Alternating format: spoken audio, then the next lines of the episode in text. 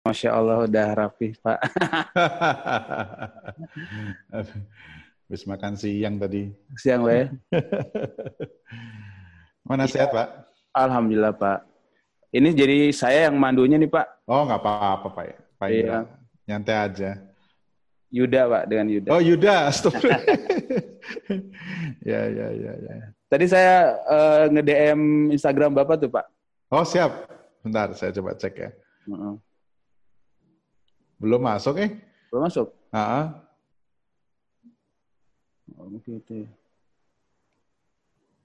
Kadang memang begini, coba nanti saya buka di PC biasanya ada. Kalau di sini memang kadang nggak ada gitu. Ada beberapa memang yang nge-DM saya pada confirm itu kok nggak dibalas-balas gitu. Padahal memang nggak ada. Ternyata setelah dicek di PC-nya baru ada. Oh gitu. Bentar ini tuh masih belum ada. Request 9. Oh ini udah masuk nih. Udah masuk. Siap.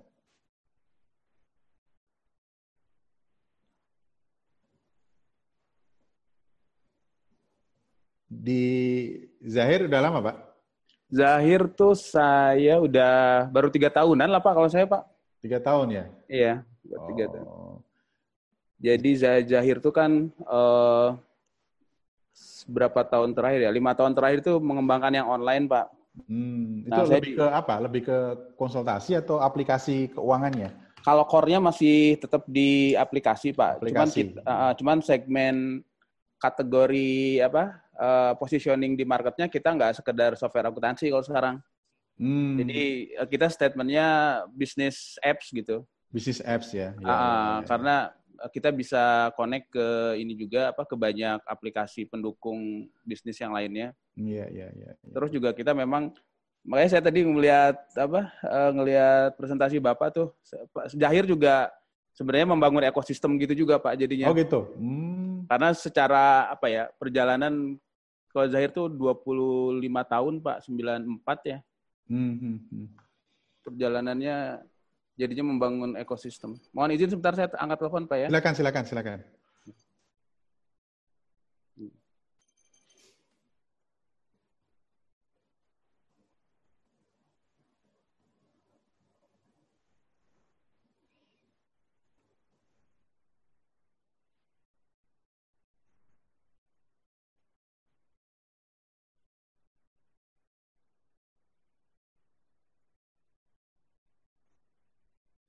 Oke, sambil nunggu kita mulai aja mungkin, Pak ya. Boleh.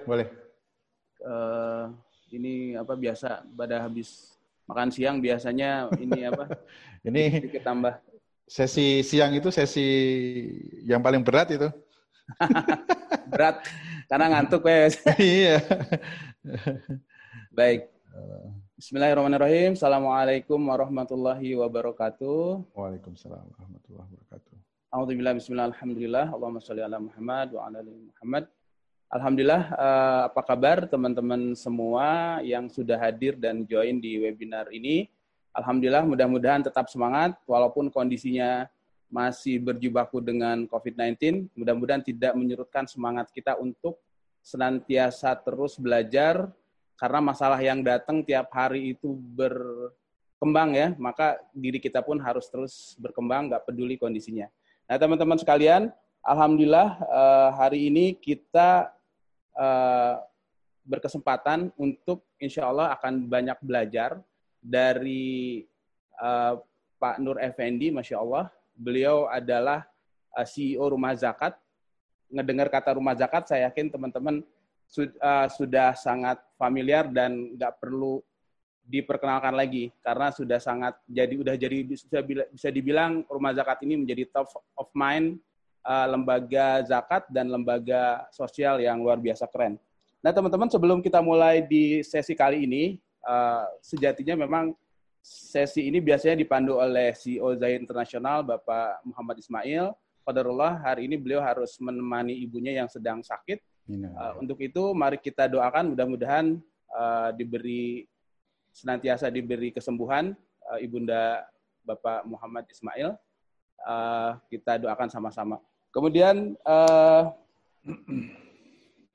Pengumuman lainnya, insya Allah webinar ini seluruh hasil tiket yang masuk nanti kita donasikan ke Rumah Zakat. Nanti insya Allah di akhir acara mungkin akan kami update juga sudah berapa yang masuk donasi untuk event webinar ini. Jadi webinar ini untuk diketahui juga nih Pak Nur, kita ini sengaja mengumpulkan C-level di webinar ini. Jadi ada yang jabatannya CEO, ada yang jabatannya CFO, ada yang jabatannya CTO. Pokoknya Chief Everything Officer, Pak. Mungkin nanti jadi mudah-mudahan bisa saling curhat, Pak, gimana rasanya CEO begitu. Kemudian juga itu mungkin ya info dari kami. Insya Allah besok pun kita masih ada materi-materi yang menarik di webinar ini. Insya Allah nanti akan saya infokan di akhir acara. Oke, tanpa berpanjang lebar, mungkin sebelumnya boleh memperkenalkan diri dulu nih Pak ke teman-teman yang hadir di sini. Pak Nur, dipersilahkan Pak, silakan. Baik, Assalamualaikum warahmatullahi wabarakatuh. Alhamdulillahirrabbilalamin, salam sejahtera untuk kita semuanya. Alhamdulillah hari ini senang bisa hadir, bisa ikut saling sharing. Semoga kita bisa saling discuss pada kesempatan hari ini. Harapannya bisa memberikan dampak manfaat yang sangat besar ya. Terlebih memang saat ini kondisinya dalam kurang baik ya di Indonesia, pandemik dan krisis ekonomi. Semoga bermanfaat diskusi siang hari ini. Saya Nur Efendi. Biasa dipanggil Effendi, saya diamanahi sebagai CEO of Rumah Zakat dari tahun 2011. Jadi 2011 pertengahan ya, jadi kurang lebih ini yang ke-9 mau ke-10. Masya Allah. 10 tahun. Jadi, luar biasa. Semoga nanti bisa banyak sharing experience bagaimana kemudian kita mengelola dan mendayagunakan dana-dana zakat, infak, sedekah, dan wakaf. Itu mungkin Mas Yuda. Boleh. Jadi penasaran sebenarnya saya tadi pengen tanya tuh Pak, perjalanan dari pertama masuk ke Rumah Zakat nih sampai jadi CEO, mungkin mewakili pertanyaan banyak teman-teman juga kan. Qadarullah tuh terpilih sebagai CEO terbaik tuh Pak. Nah, boleh cerita sedikit Pak sekilas perjalanan dari awal? Saya 2005 lulus ya dari kampus di salah satu di Semarang. Kemudian kita dengan teman-teman yang ada di UNES, kemudian di UIN ya, di Undip, kita membuat satu bisnis dalam bidang service jasa inilah ya. Jasa di bidang jasa. Kemudian karena kita ada akses ya saat itu di beberapa kampus ya, karena kita sedikit aktif saat itu di kampus-kampus masing-masing sehingga kita punya link ke dalam.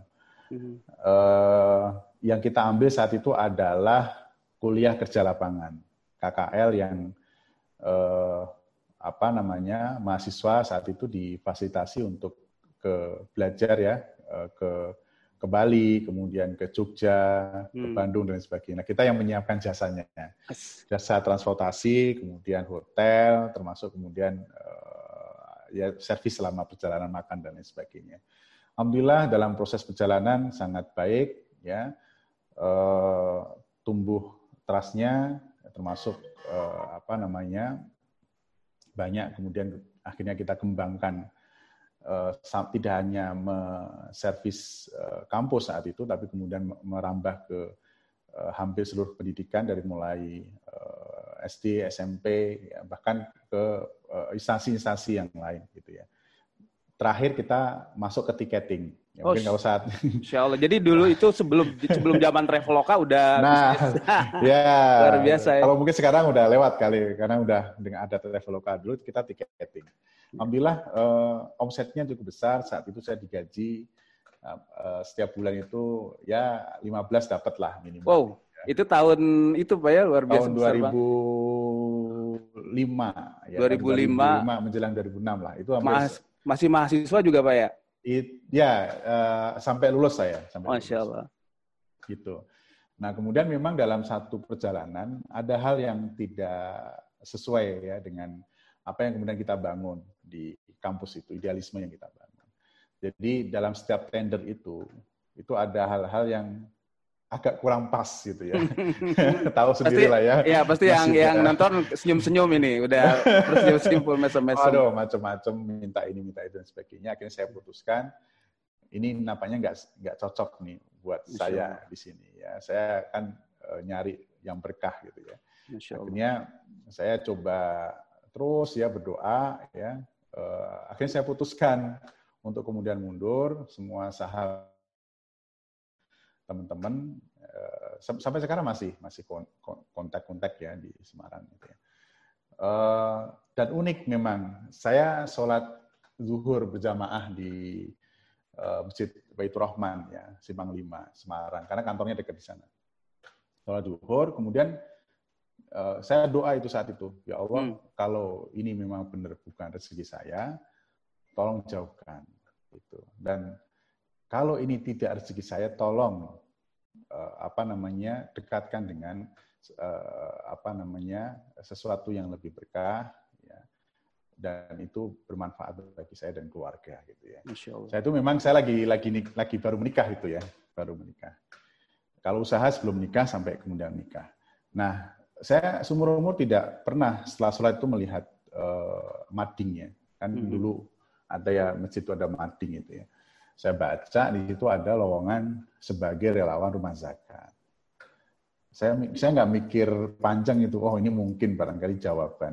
Kira-kira gitu cerita pendeknya itu. Saya akhirnya langsung kontak, nggak berpikir panjang, saya langsung datang ke kantor. Ya di sana dikasih jadwal tesnya, secara tes bahkan saya malah nggak lulus sebenarnya, secara psikologi itu.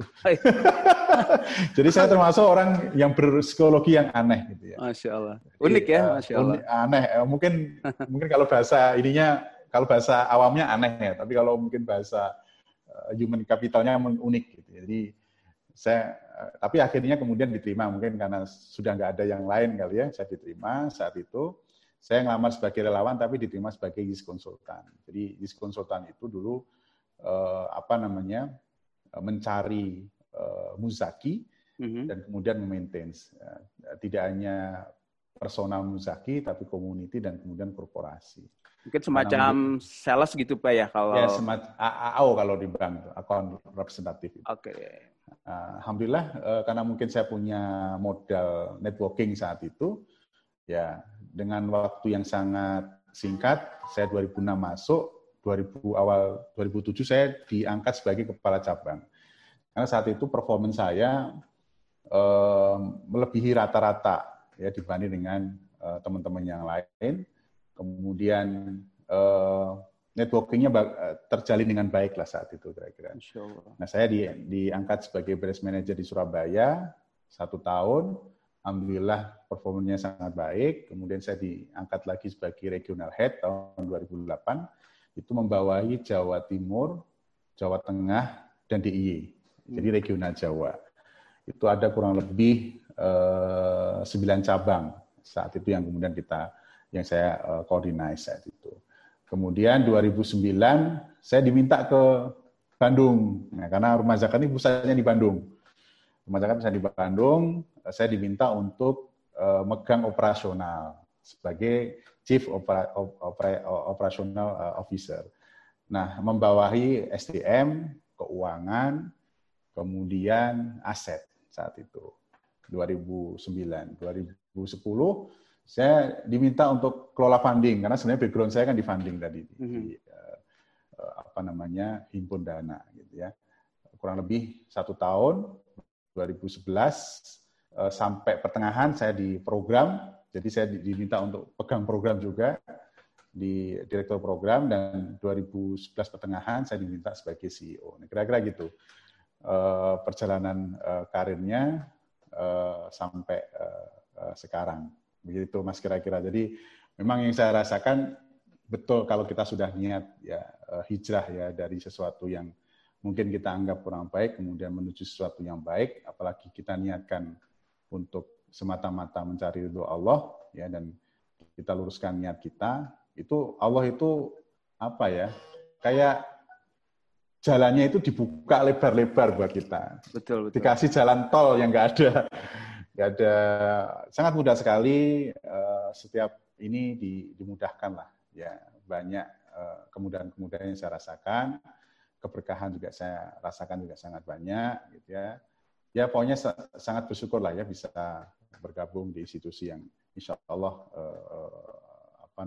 penuh dengan keberkahan. Kira-kira itu sih Mas, singkat perjalanan singkatnya. Jadi singkat padat luar biasa. Pelajarannya luar biasa banget Pak. Jadi memang ibaratnya kayak frekuensi Pak ya. Kalau misalnya memang frekuensinya kita positif, oleh Allah itu dipertemukan sama orang-orang yang punya positif juga frekuensinya.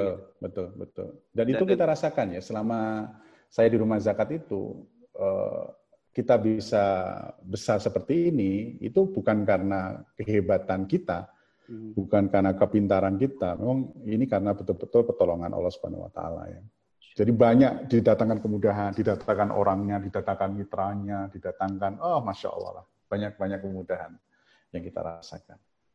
Masya Allah luar biasa, poin pembuka yang sangat luar biasa karena biasanya kalau kita kebanyakan kan ikhtiar dulu Pak. Jadi karena ikhtiar dulu kita nggak sengaja secara halus tuh jadinya malah bersandar ke ikhtiarnya gitu. Yeah, padahal harusnya kalau dengar cerita Bapak matengin dulu frekuensinya, nanti sama Allah dipertemukan sama orang-orang yang tepat, dimudahkan.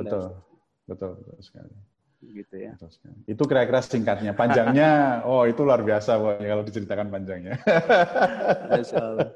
Baik, oke. Ini alhamdulillah sudah banyak peserta yang hadir kali ini. Oke, Bapak, karena ada materi inti yang insya Allah akan disampaikan oleh Pak Nur.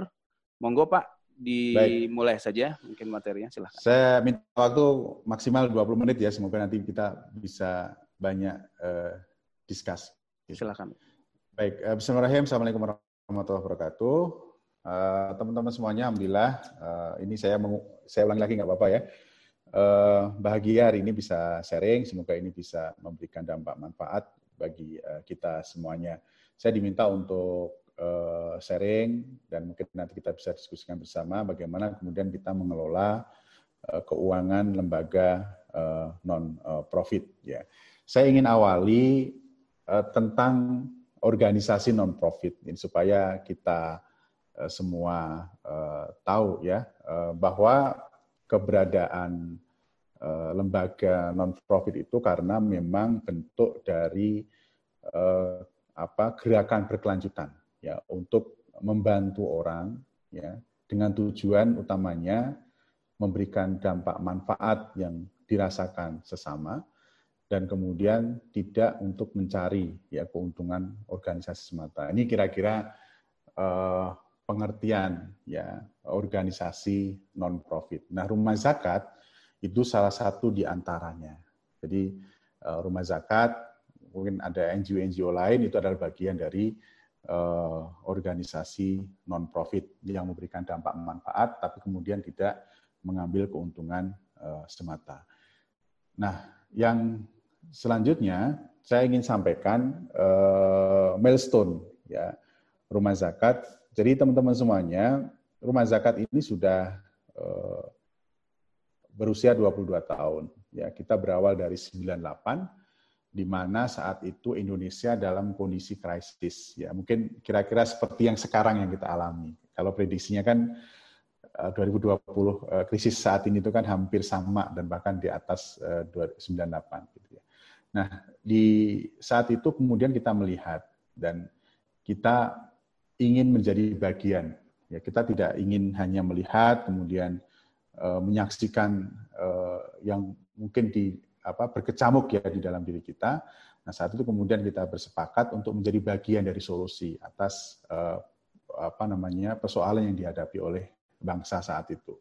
Terjadi krisis ekonomi, krisis moral dan sebagainya. Maka kemudian kita deklarasikan dompet sosial umul qura di SUGI. Nah, ini kira-kira gambaran kantor pertama kali kita, ya, yang kemudian disinilah kemudian kita tandai berdirinya sebuah lembaga sosial yang kemudian ingin menjadi bagian dari solusi problematika negara kita saat itu.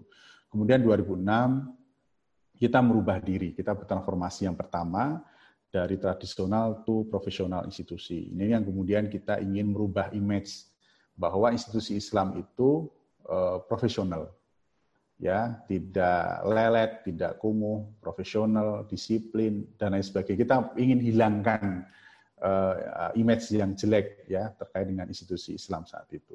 Maka benchmarking saat itu pertama kali saya masih ingat itu ke Singapura dan Malaysia. Kenapa kita pilih dua negara itu? Di samping memang dekat ya dengan Indonesia dan murah gitu. Kita melihat bahwa mereka ini justru melakukan budaya-budaya Islam itu dilakukan di sana, bagaimana mereka disiplin, ngantri dan lain sebagainya dibanding dengan Indonesia saat itu. Nah, maka kemudian ini yang ingin kita bawa, kita rubah mindset-nya bahwa ya kita mengelola institusi Islam harus seperti ini gitu ya. Maka saat itu banyak kebijakan-kebijakan yang kemudian alhamdulillah berdampak sampai sekarang ya terkait dengan profesionalisme. Misal dulu kita mengambil kebijakan ini satu-satunya lembaga amil zakat yang kemudian memakai dasi dari mulai direktur utama sampai kemudian staf gitu ya, sampai sopir ambulan saat itu pakai dasi. Kebayang ya, itu ingin menunjukkan secara tangible itu bahwa kita adalah profesional. Kemudian terkait dengan waktu ya, keterlambatan 1 menit kita potong 100.000. Saat itu saya gajinya 250.000 ya, setelah masuk-masuk awal ya di rumah zakatnya saya 2006 250.000 ya. Kalau kebayang kalau saya telat 3 kali kan saya berarti berhutang ke lembaga. Nah saat itulah mindset yang dibangun bahwa institusi Islam kalau kita ingin mengelola sebuah institusi Islam ya kita harus profesional gitu dalam pengelolaannya. Alhamdulillah responnya sangat baik sekali, bahkan kemudian sudah mulai banyak dikenal di dunia internasional, maka kemudian kita merebranding diri ya dari Rumah Zakat Indonesia menjadi Rumah Zakat ya, bukan berarti menghilangkan Indonesia itu hilang nasionalismenya, tapi kemudian ini harapannya bisa lebih dikenal secara brandnya baik di Indonesia maupun di ranah regional maupun di global. Nah, maka saat itu kita bermimpi ingin menjadi world class socio-religious NGO. Ini transformasi yang kedua, ditandai dengan rebranding. Transformasi pertama mindset, ya. Transformasi kedua adalah rebranding. Kemudian di 2016 kita melihat bahwa ternyata yang namanya profesional itu tidak selamanya baik gitu ya. Baik kalau profesional mah harus ya, itu harus ya. Tapi kami di awal-awal kan kita harus kuatkan mindset terkait ini. Tapi untuk saat ini profesional itu memang harus, tidak perlu kemudian terus disampaikan ya. Maka kesan profesional itu adalah kesan pekerja kalau dalam tanda kutip ya. Kita melihat ya, sehingga teman-teman saat itu melihat bahwa ya saya berangkat jam 8, saya pulang jam 5, profesional kerja gitu ya. Maka kita ingin mengembalikan mindset-nya menjadi ini kita gabungkan sebenarnya dua transformasi, yang pertama sama yang kedua kita gabungkan, transformasi mindset dan transformasi brand saat itu. Yes. Nah, transformasi mindset-nya tadi kita ingin merubah profesional to pejuang. Bahasa mungkin publiknya adalah entrepreneurial, karena entrepreneurial ini lebih kepada mindset seorang wirausaha.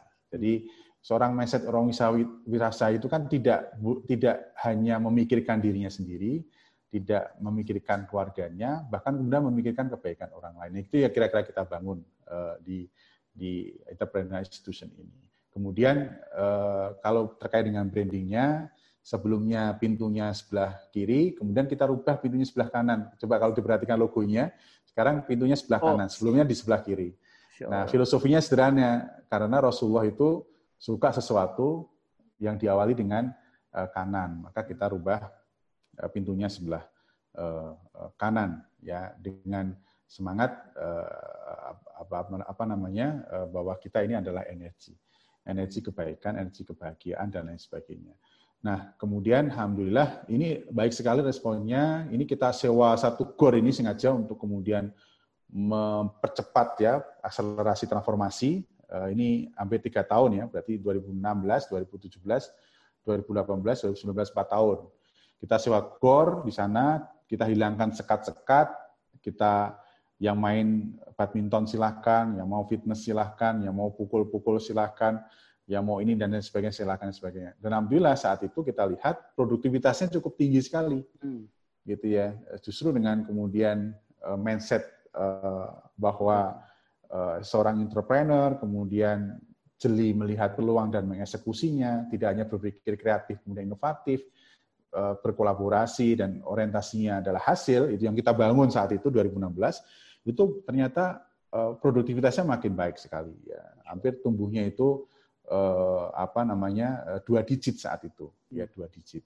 Dan alhamdulillah tahun ini kita juga melihat ini sebelum pandemik ya, kita sudah melihat bahwa dengan adanya inovasi digital ini kita harus merespon dengan baik. Kalau kita tidak respon ya kita nanti nasibnya seperti yang lain gitu ya, tinggal nama. Maka kita merespon itu dengan kemudian bertransformasi yang keempat ya, World Digital Philanthropy Institution. Bagaimana kita bermimpi ingin menjadi sebuah filantropi dunia yang berbasis digital.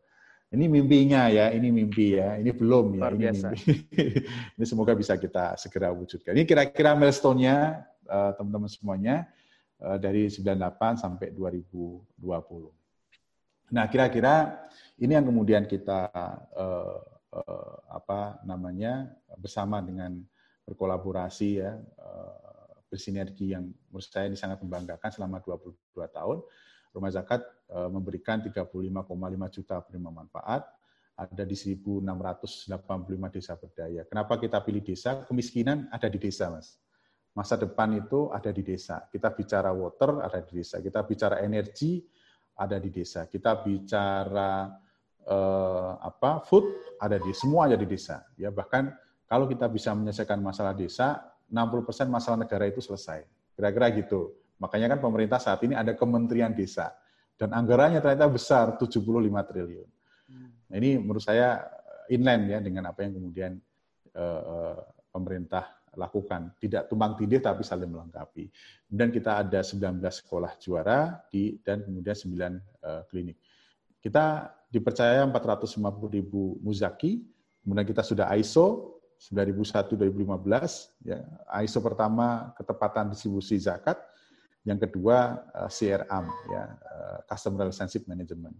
Alhamdulillah kita juga bagian dari pertanggungjawaban publik. Ini kalau kita bicara tentang mengelola keuangan publik ya kita harus bertanggungjawabkan secara publik. Dengan cara apa? Dengan cara diaudit secara keuangan dan alhamdulillah hasilnya WTP 14 kali berturut-turut. Terakhir kemarin 2018 kita diaudit secara syariah oleh Kementerian Agama dan alhamdulillah kita terakreditasi A. Dan nilainya alhamdulillah kalau kita lihat dibanding dengan yang lainnya kita paling tinggi nilainya. 98,sekian persen. Yang disampaikan oleh Kementerian Agama.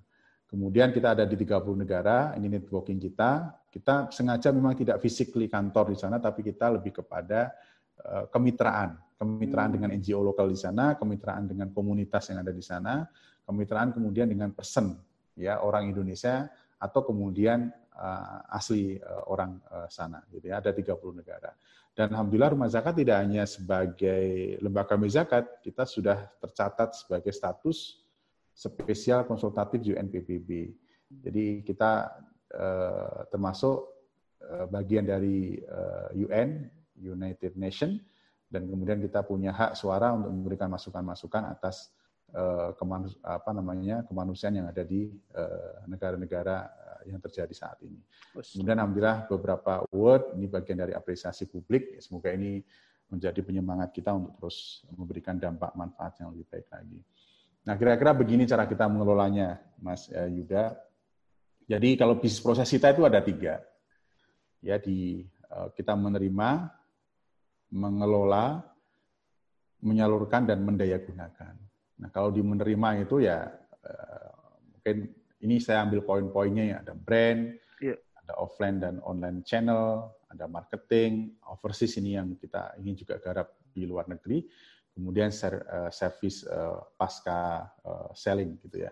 Kemudian di mengelola, ya kita ada SDM, finance yang mungkin nanti kita coba sedikit singgung ya, kemudian program development, ada internal audit, ada risk management, ada support, di penyaluran dan pendayagunaan ada program distribution, ada program empowering, ada project management, ada quality control, dan reports. Dan semuanya ini kita kelola secara akuntabel, responsibility, transparansi, fairness, independensi. Jadi kita kelola secara insya Allah akuntabilitasnya bisa dipertanggungjawabkan, transparansi tadi saya sampaikan, kita diaudit secara publik, beberapa laporan-laporan kita juga kita expose, ya mungkin nanti bisa dilihat di website kita, termasuk laporan-laporan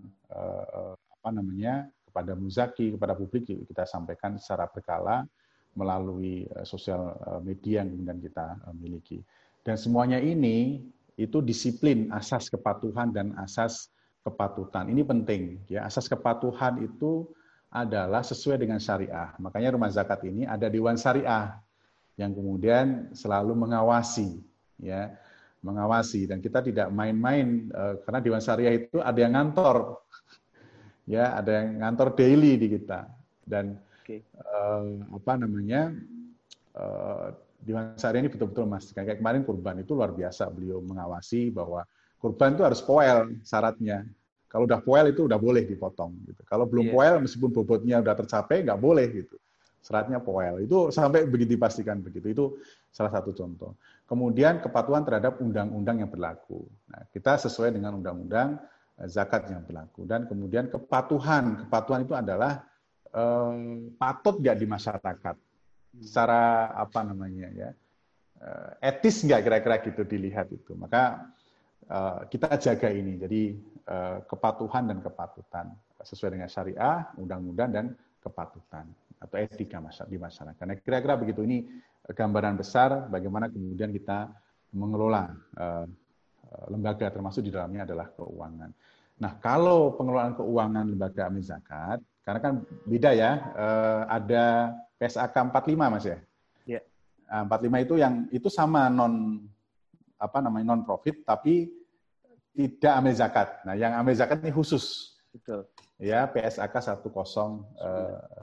Saya kira teman-teman lembaga juga sudah banyak mengimplementasikan ini karena beberapa trainingnya juga sudah banyak, Mas Yuda sebenarnya. Kemarin juga teman-teman Forum Zakat juga, besok kalau nggak salah juga mengadakan yang terkait dengan pelatihan PSAK 109. Ini lebih kepada tadi, bagaimana kemudian kita memudahkan sebenarnya, termasuk bagaimana pengakuan, pengukuran, penyajian, ya, pengungkapan dari mulai penerimaan, kemudian distribusi dana-dana JIS itu sangat penting untuk kemudian kita terapkan dan kemudian kita sajikan, ya, baik di internal untuk kemudian memutuskan kebijakan-kebijakan kita ke depan, termasuk di eksternal bagian dari pertanggungjawaban kita kepada publik. Nah, teman-teman semuanya, saya masuk ke sini ya, bagaimana kita mengelola lembaga di masa krisis ya. Mungkin ini saat ini yang kemudian sedang kita hadapi bersama, dan kita perlu banyak sharing terkait di sini, saling menguatkan ya, bisa jadi apa yang saya sampaikan sudah dilakukan atau yang sudah dilakukan teman-teman yang lain, mungkin belum Rumah Zakat lakukan, mungkin nanti bisa kita saling sharing dan saling melengkapi. Ya. Nah, teman-teman semuanya, mungkin saya sampaikan kondisi terkini ya, mungkin teman-teman juga sudah pada tahu bahwa Indonesia sekarang itu menuju masa resesi ekonomi. Kita tahu di kuartal 2 kemarin sudah disampaikan oleh BPS itu minusnya 5,32%. Maka kemudian kalau di kuartal ketiga ini kemudian minus, ya sudah dipastikan itu. Sekarang aja kita udah kerasa ya, pertumbuhan ekonomi sudah negatif, ya, angka pengangguran terus tumbuh, ya, kemiskinan kemudian meningkat, ya, kemudian daya beli merosot, ya.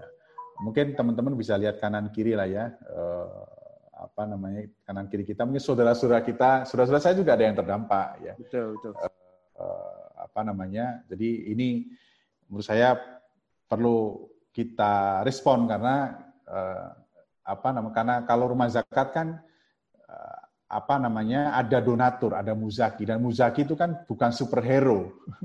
yeah. mereka ini kan juga punya keterbatasan. Kalau mereka terdampak, pasti nggak akan ada donasi ya ke rumah zakat. Justru mungkin rumah zakat akan ada bantuan ya kepada mereka-mereka yang terdampak. Jadi ini yang mungkin perlu kita antisipasi. Termasuk lembaga-lembaga yang lain pasti akan mengalami hal yang sama. Nah, bahkan kemudian kita sudah pernah survei, Mas Yuda. Jadi ada survei dari Ideas, ya ini kita dirilis tanggal 17 Mei 2020 ya, bahwa penghimpunan donasi di lembaga sosial filantropi itu menurun akibat pandemi COVID-19 ya, bahkan Ideas mencatat menurunnya sekitar 20 hingga 50%. Dan itu memang betul-betul terjadi. Saya lihat kebetulan saya pernah mengkoordinasi lembaga zakat se-Indonesia sampai 2018.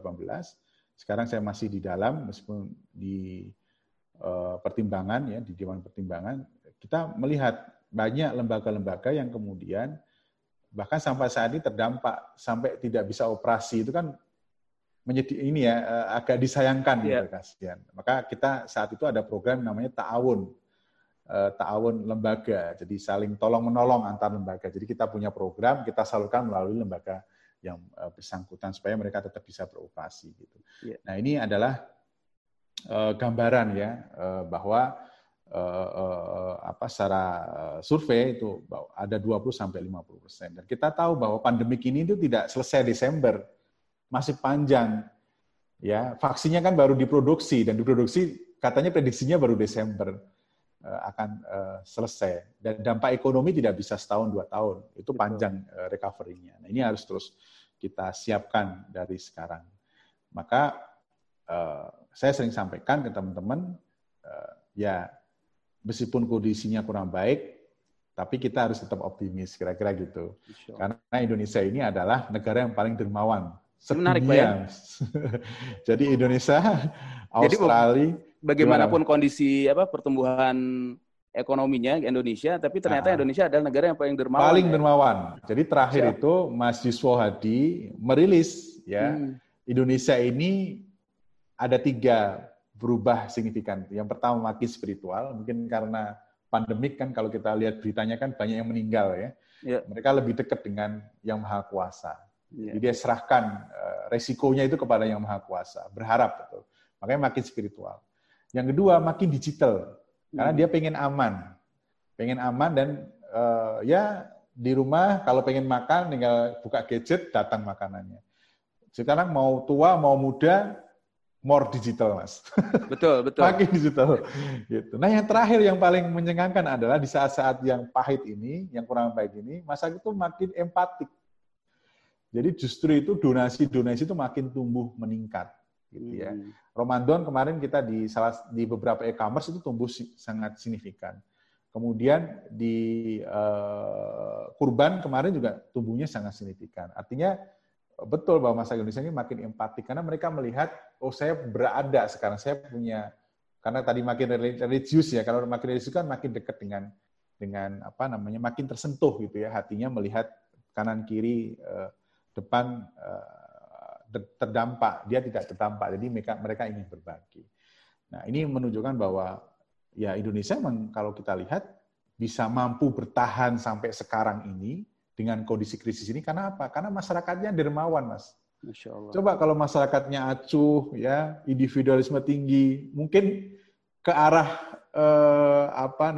resesinya akan semakin akut gitu, makin tidak makin jauh gitu ya jurangnya.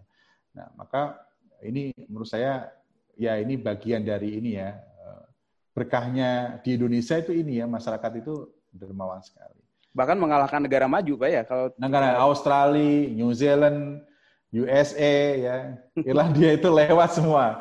Luar biasa. Masya Allah. Nah, jadi saya sering sampaikan kita harus tetap optimis karena niat kita sekali lagi ingin memberikan manfaat yang besar, apalagi saat ini justru kita ini jadi satu harapan bagi mereka yang berdampak, kira-kira gitu. Nah, bagaimana kita merespon ini secara kelembagaan? Ya, kita harus cepat beradaptasi. Ya, kita harus merubah mindset atau merubah mode mode normal menjadi mode survival. Ya. Tidak cukup dengan survival, kita harus menyiapkan mode sebagai pemenang.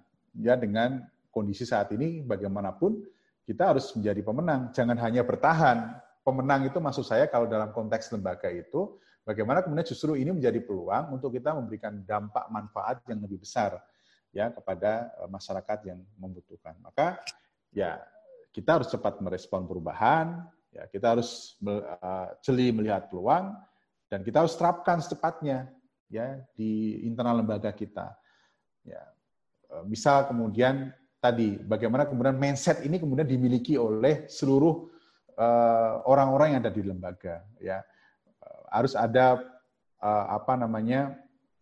mindset yang sama. Kalau mindsetnya sudah sama bahwa oh ya kita saat ini sedang startup mode gitu ya. Jadi semua survival mode gitu ya. Jadi saat ini kita harus siap dengan segala konsekuensinya. Misal contoh nanti saya akan sampaikan terkait dengan biaya harus turun dan sebagainya ya belanja-belanja ditekan, tidak ada perdin, tidak ada ini dan sebagainya, itu bagian dari ketika kita sudah sama mindsetnya itu akan sangat mudah kita komunikasikan kepada orang-orang yang ada di dalam di organisasi. Jadi cepat beradaptasi, semakin cepat beradaptasi semakin cepat kita kemudian bisa survive dan kemudian memenangkan. Nah saya melihat beberapa lembaga kemudian mereka akhirnya kemudian tidak beroperasi ya karena mereka lambat melakukan respon ini. Betul. Tidak cepat beradaptasi. Gitu ya. Makanya kemarin kita dorong pos untuk kemudian ada pendampingan kepada lembaga-lembaga yang mengalami kesulitan ya untuk beradaptasi. Mungkin Zahir konsultan ini juga bisa menjadi bagian dari institusi yang kemudian mendampingi teman-teman lembaga bagaimana kemudian bisa merespon dengan cepat ya situasi saat ini. Nah, Mas Yuswohadi juga menyampaikan bahwa ada perubahan mega shift customer behavior in COVID-19. Ada 4 kira-kira ya. Yang pertama stay at home ya. Sekarang semua ada di rumah, mau kerja, mau bermain, mau apa ada di rumah. Ya. Kebetulan saya sekarang ini ada di kantor ya WFO. Kalau Rumah Zakat pakai skema 1-1. Ya. Kemudian mega shift yang kedua adalah bottom of the pyramid. Jadi sekarang masyarakat itu, orang-orang itu lebih kepada 3 kebutuhan dasar. Yang pertama apa? Kesehatan. Yang kedua makanan. Yang ketiga adalah keamanan. Jiwa dan raga tadi, makanya dia makin spiritual.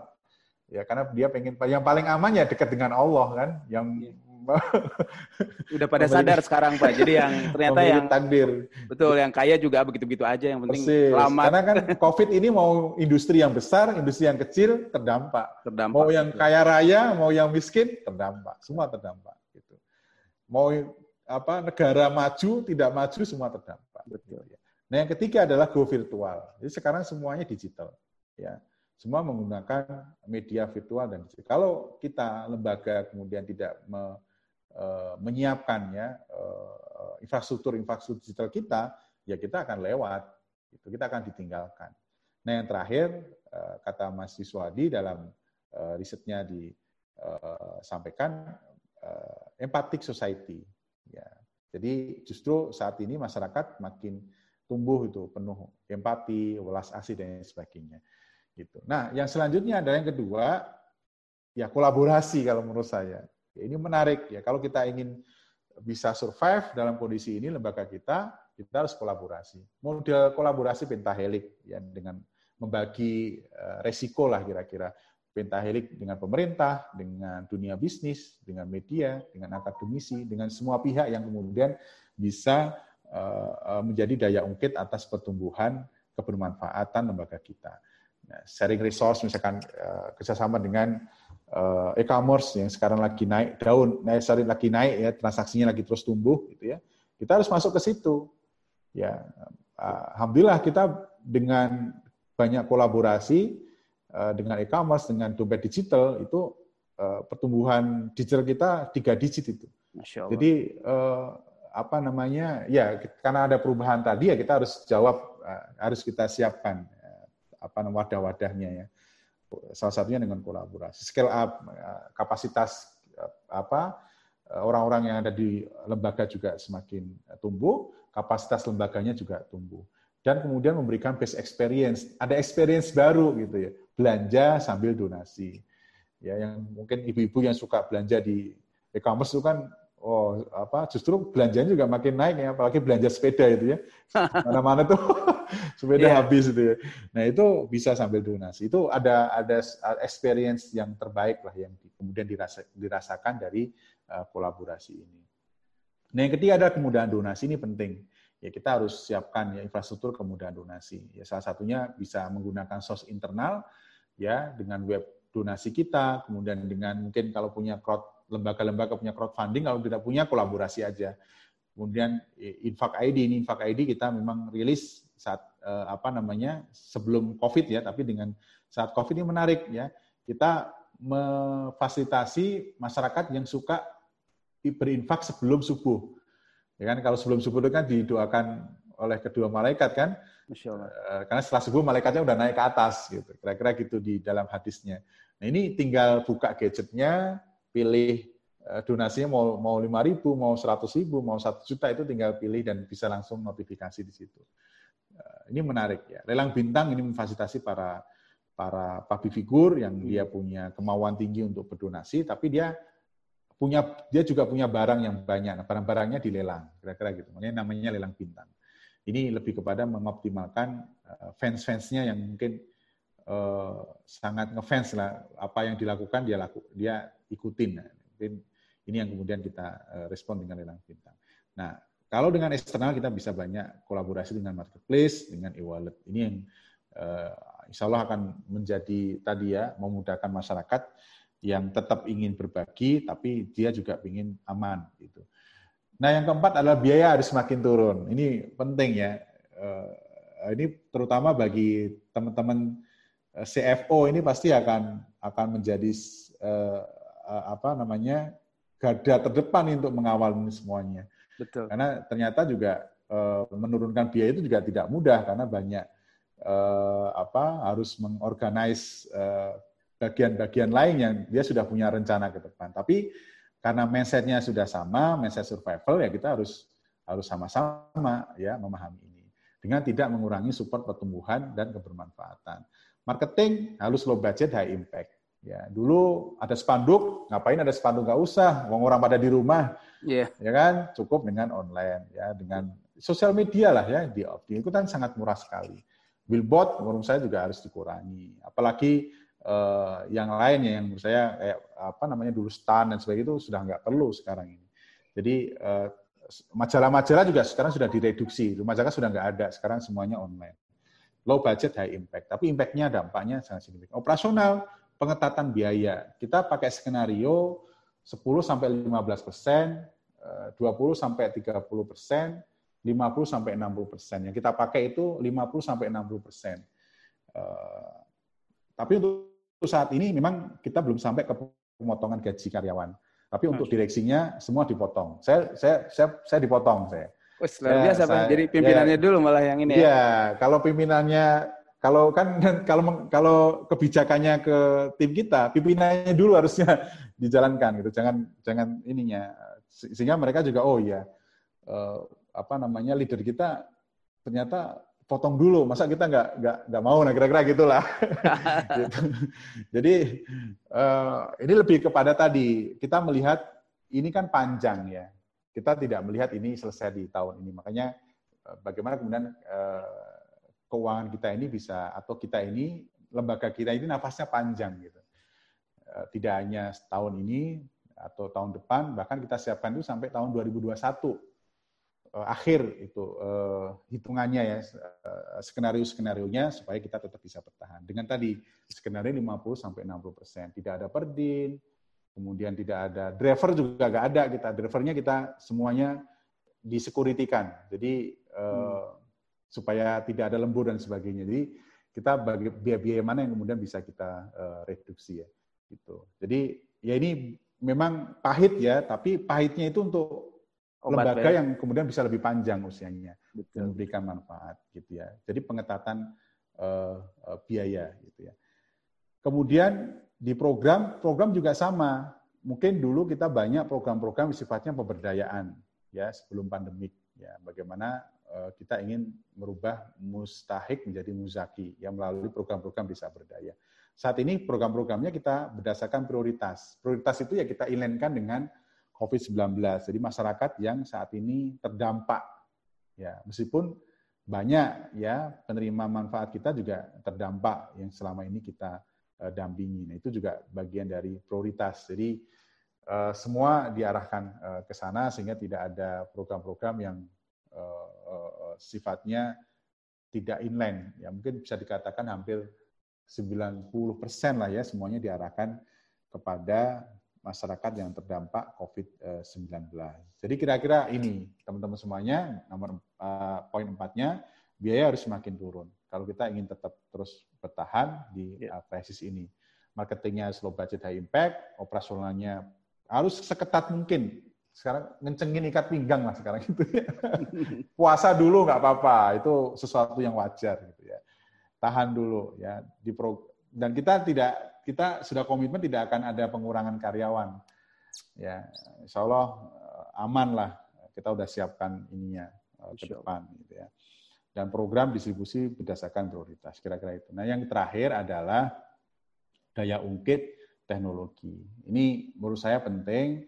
Bahkan Rumah Zakat dengan kondisi saat ini justru menjadi daya peluang kita untuk mempercepat transformasi world digital philanthropy tadi. 2 poinnya, leadership capability dan digital capability. Leadership capability itu kemampuan mengarahkan dan menggerakkan perubahan. Semakin mampu menggerakkan perubahan ini, maka akan semakin cepat ya proses ini. Kemudian digital capability lebih kepada infrastrukturnya. Maka dua-duanya harus firm gitu ya. Kalau pertama adalah mindset-nya, yang kedua adalah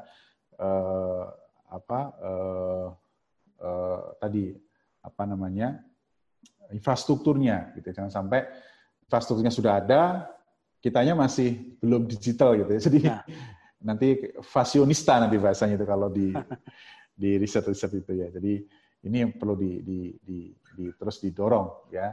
Maka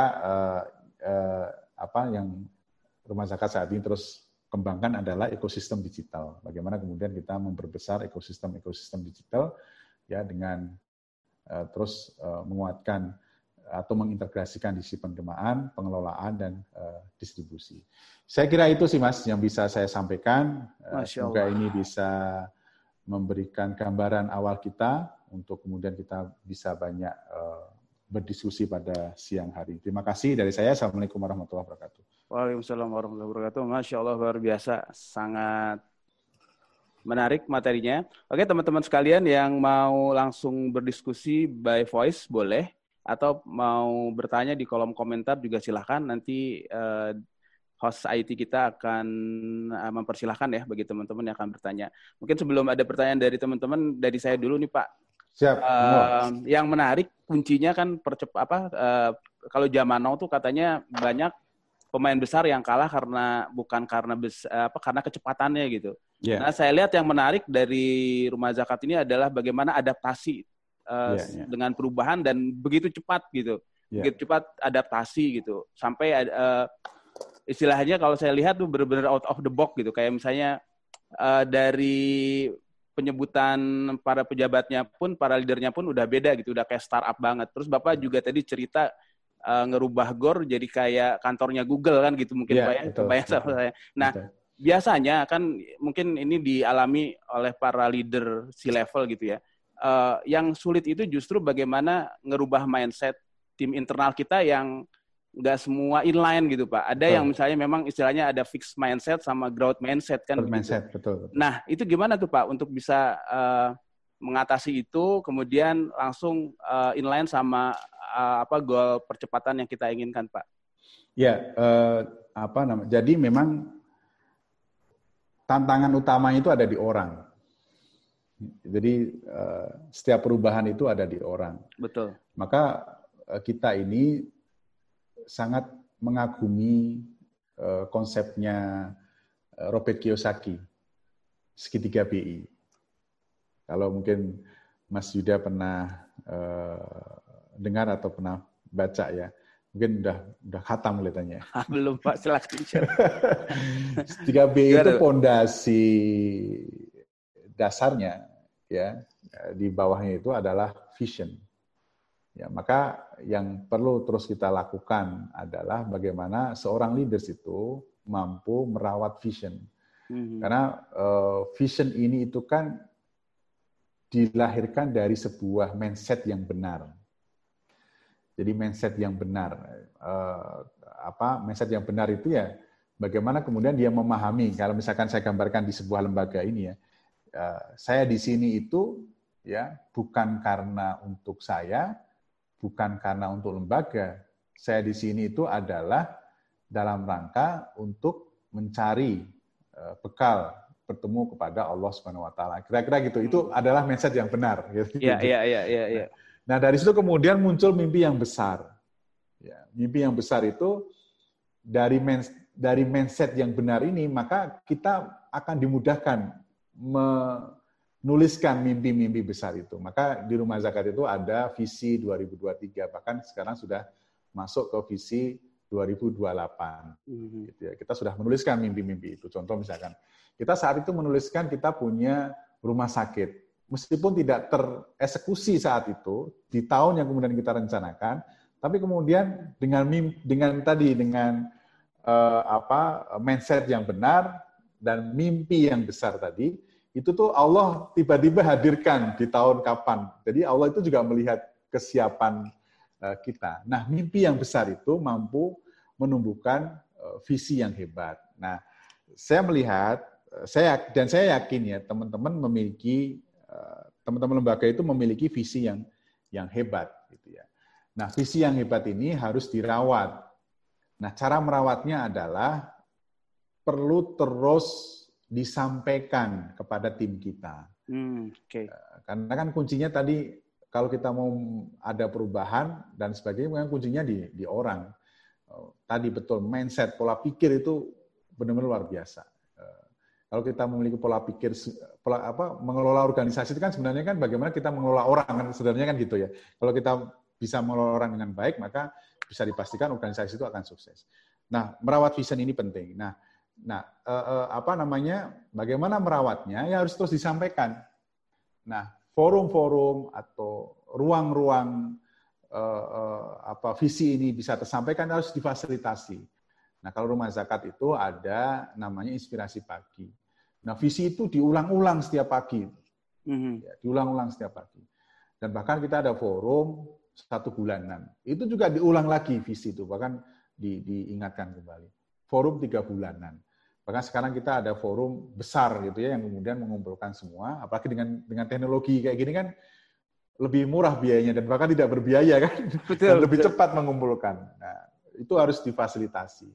Nah, ketika kemudian visi ini sangat mudah kerawat ya, apa yang kemudian menjadi atau perubahan-perubahan yang kemudian kita tuju itu akan sangat mudah diterima. Ya, tentunya selain dirawat tadi ada pelibatan-pelibatan tim. Makanya di Rumah Zakat itu termasuk yang menyusun semua perubahan-perubahan itu adalah layer kedua.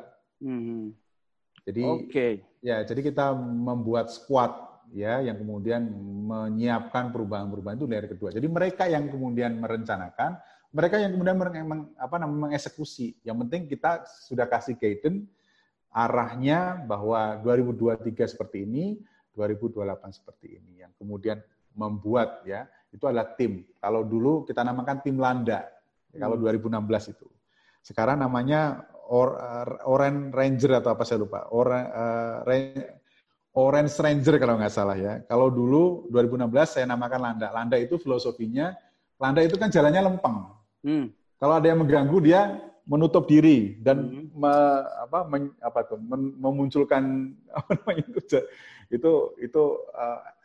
artinya itu dia lurus tetap pada tujuan, dia tidak melihat kanan kiri, ada isu apa itu masa bodoh lah, yang penting tujuannya tetap harus kita capai, kira-kira gitu. Nah, luar biasa. Senior manager yang kemudian mengelola itu semuanya.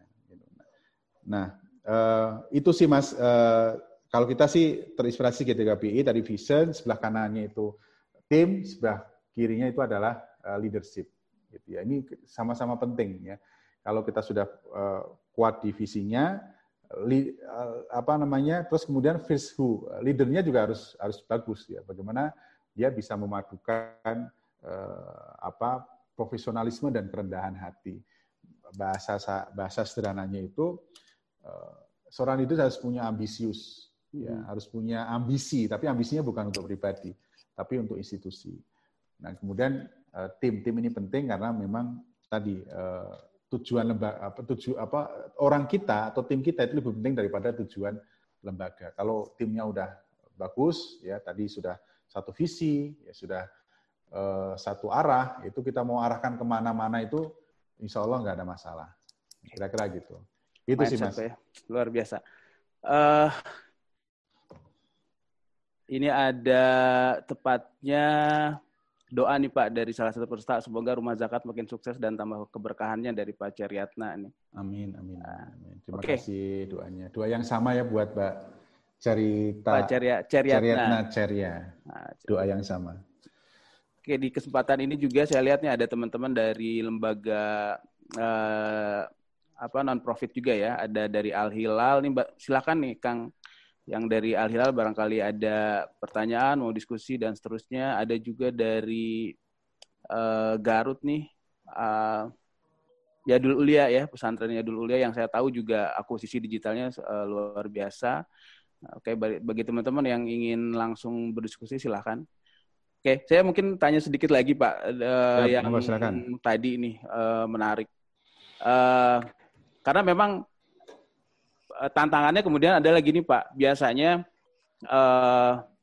bedanya antara entrepreneur itu dia betul-betul jago eksekusi Pak gitu kan. Yeah. Nah mungkin tim tadi Bapak bilang tuh tim Landa ya? Landak. Nah itu mungkin ya, jadi salah satu yang biasanya kegagalan startup itu, kegagalan perusahaan di fase-fase pertumbuhan itu salah satunya karena dia jago menyusun planning tapi nggak jago eksekusi seperti betul, itu. Betul. Nah, kalau saya lihat nih di Rumah Zakat nih timnya benar-benar winning team gitu, antara yang strategi sama yang eksekusi itu speednya tuh oke gitu. Ya, seperti itu Pak. Nah itu mungkin buat pelajaran buat kita semua nih. Masya Allah gimana membangun tim yang luar biasa ini seperti timnya Rumah Zakat supaya jadi tim juara begitu ya Pak ya? Iya. Jadi yang penting memang eksekusinya. Ya, betul sekali. Betul, karena kalau budaya yang Bapak bilang tadi kan 2000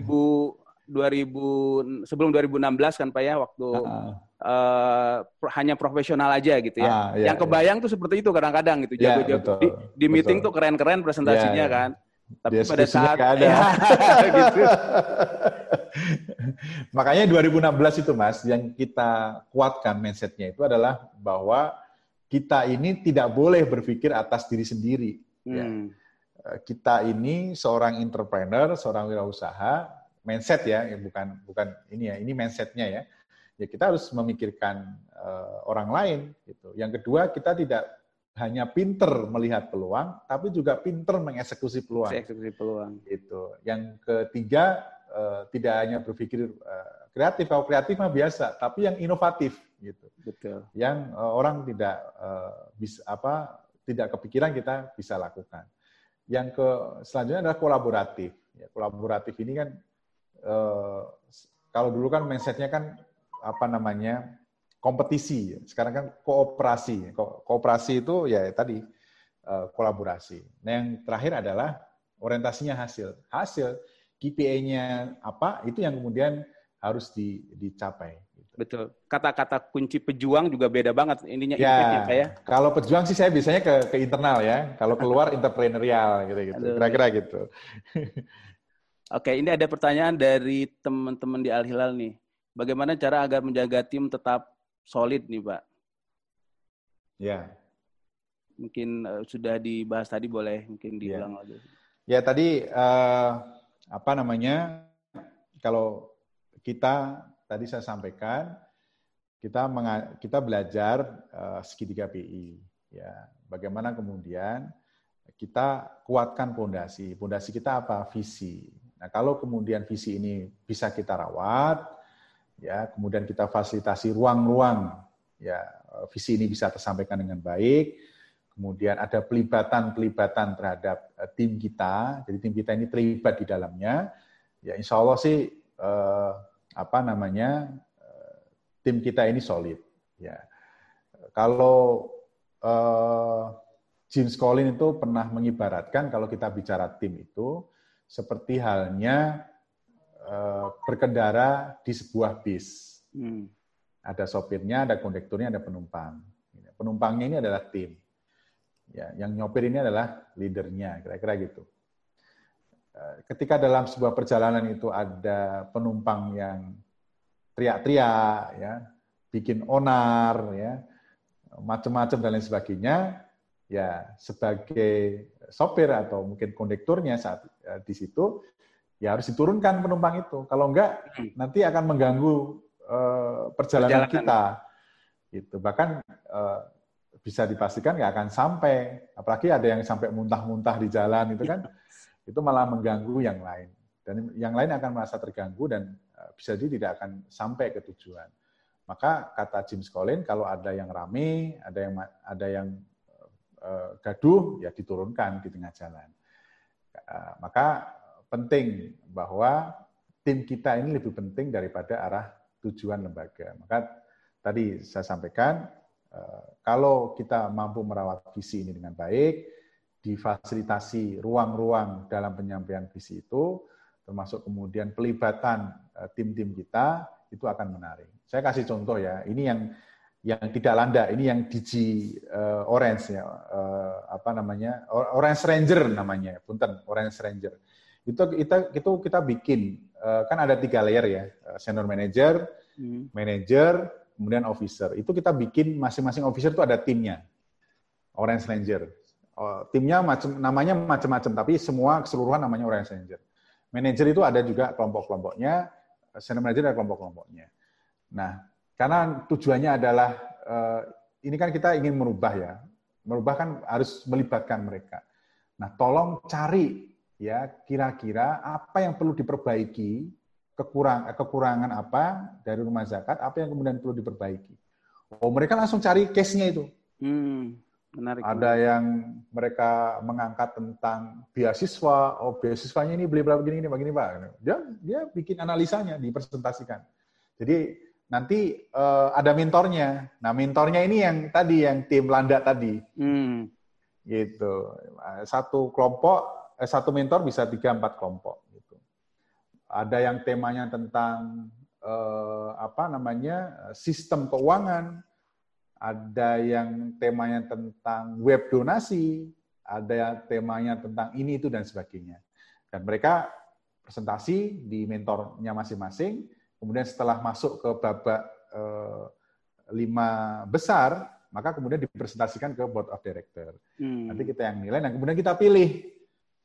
Kelompok itu, oh ini bagus, inovatif, dan memiliki dampak. Kira-kira gitu, dampak yang besar. Maka kita tugaskan, ya, mereka menjadi satu skuad yang kemudian mengelola proyek itu. Maka beberapa yang lahir itu kayak lelangbintang.com itu dari Orange Project.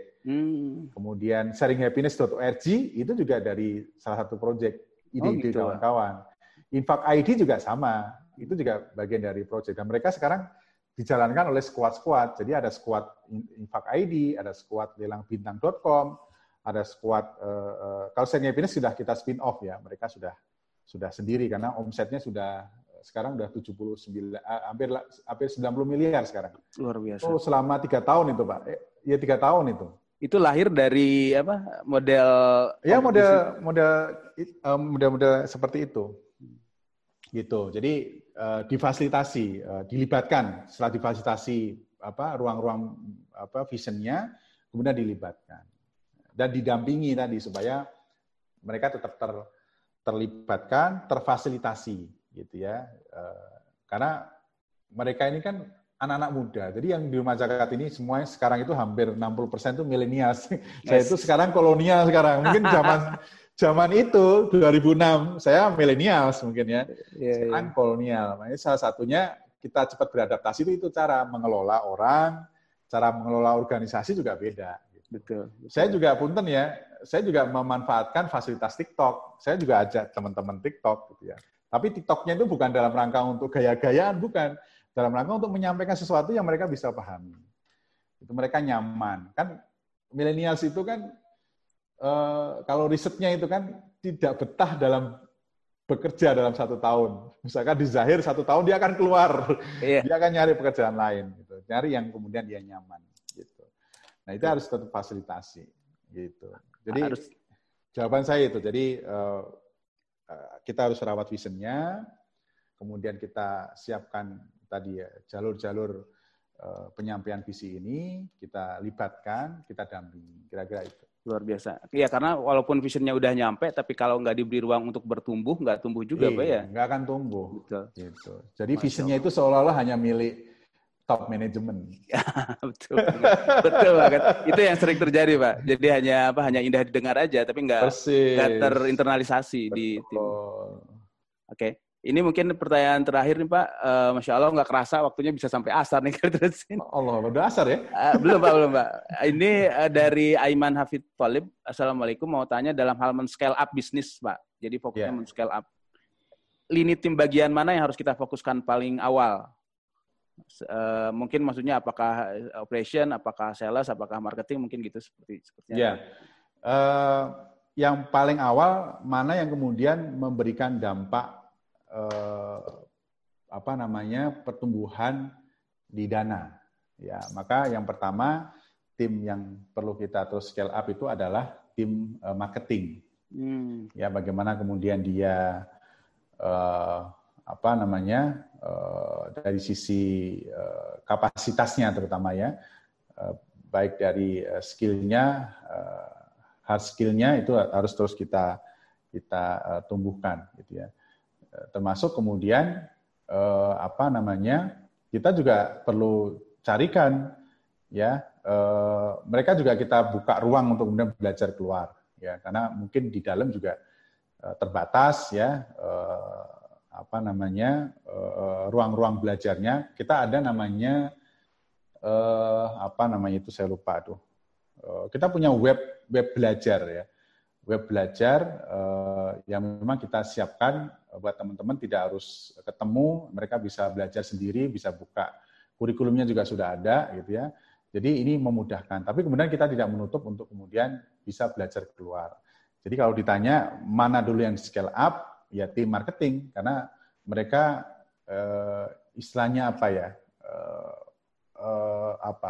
tulang punggung lah bahasanya, kalau ini yang kita bicara itu tulang punggung lembaga. Gitu. Kalau marketingnya tidak bergerak, ya bisa dipastikan kita tidak bisa scale. Ya tidak bisa tidak bisa memberikan dampak manfaat. Baru yang kedua adalah tim program. Ya tim program itu lebih kepada dapurnya. Ya bagaimana kemudian dia mampu menyiapkan masakan-masakan, mampu menyiapkan menu-menu ya, baik menu yang existing maupun menu baru yang kemudian siap dan cepat untuk kemudian disajikan oleh teman-teman yang ada di frontliner tadi di marketing. Baru kemudian tim pengelola ya, bagaimana kemudian mengelola dari sisi keuangan, dari sisi orang, aset dan sebagainya. Itu sih, Pak. Oke. Berarti kalau misalnya Rumah Zakat ini sangat fokus di digital, berarti memang yang betul-betul concern di tim digital marketing, Pak ya? Betul. Nah saat ini karena memang eranya adalah digital, semua perencanaan kita termasuk infrastruktur kita arahkan ke digital, termasuk kelengkapan strukturnya, yang lainnya mungkin sudah full ya, kita akan sesuaikan, kita pindahkan ke sesuatu yang saat ini sedang fungsi yang saat ini memiliki dampak yang signifikan. Kayak misalkan bagaimana kemudian kita bisa berkolaborasi dengan e-commerce. Satu orang, sekarang itu yang megang e-commerce itu baru 2 orang. Itu 2 orang itu mampu mengalahkan mungkin, ini ya penghimunannya ya, 2 atau 3 cabang. Gitu. Jadi artinya sebenarnya harus ditambah nih orangnya supaya lebih banyak inisiasi-inisiasi di e-commerce tersebut gitu ya. Jadi mana yang besar memberikan dampak, itu yang harus di scale up lebih awal. Insya Allah. Ya betul. Karena saya qadarullah basic saya digital marketing, Pak. Jadi ini juga mungkin untuk supaya teman-teman mengetahui juga nih. Kalau rumah zakat itu memang di pencarian Google tuh segala sesuatu yang berkaitan dengan zakat tuh insya Allah dia juara, Pak. Jadi orang searching apapun yang berkaitan dengan zakat nih pas sedekah selalu ada di apa? Di pencarian. Itu salah satu luar biasanya gitu ya. Oke teman-teman sekalian, Masya Allah luar biasa sesi kali ini sangat powerful. Kalau anak zaman now bilangnya daging banget.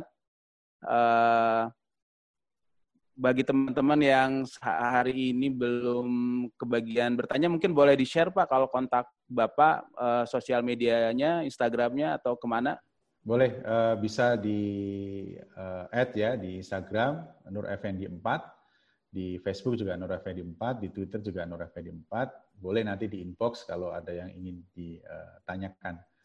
Gitu. Terima kasih. Salah satu bukti bahwa Pak Nur ini milenial banget, jadi chattingnya lewat Instagram.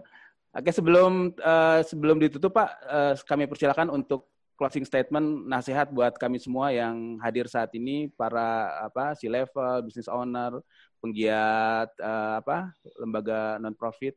Silakan Pak. Ya, teman-teman semuanya terima kasih ya diberikan kesempatan untuk sharing. Beberapa hal yang mungkin saya sedikit sampaikan terkait dengan experience yang juga kita bisa tetap bisa survive dan tumbuh di era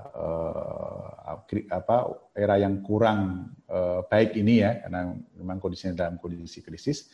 Yang pertama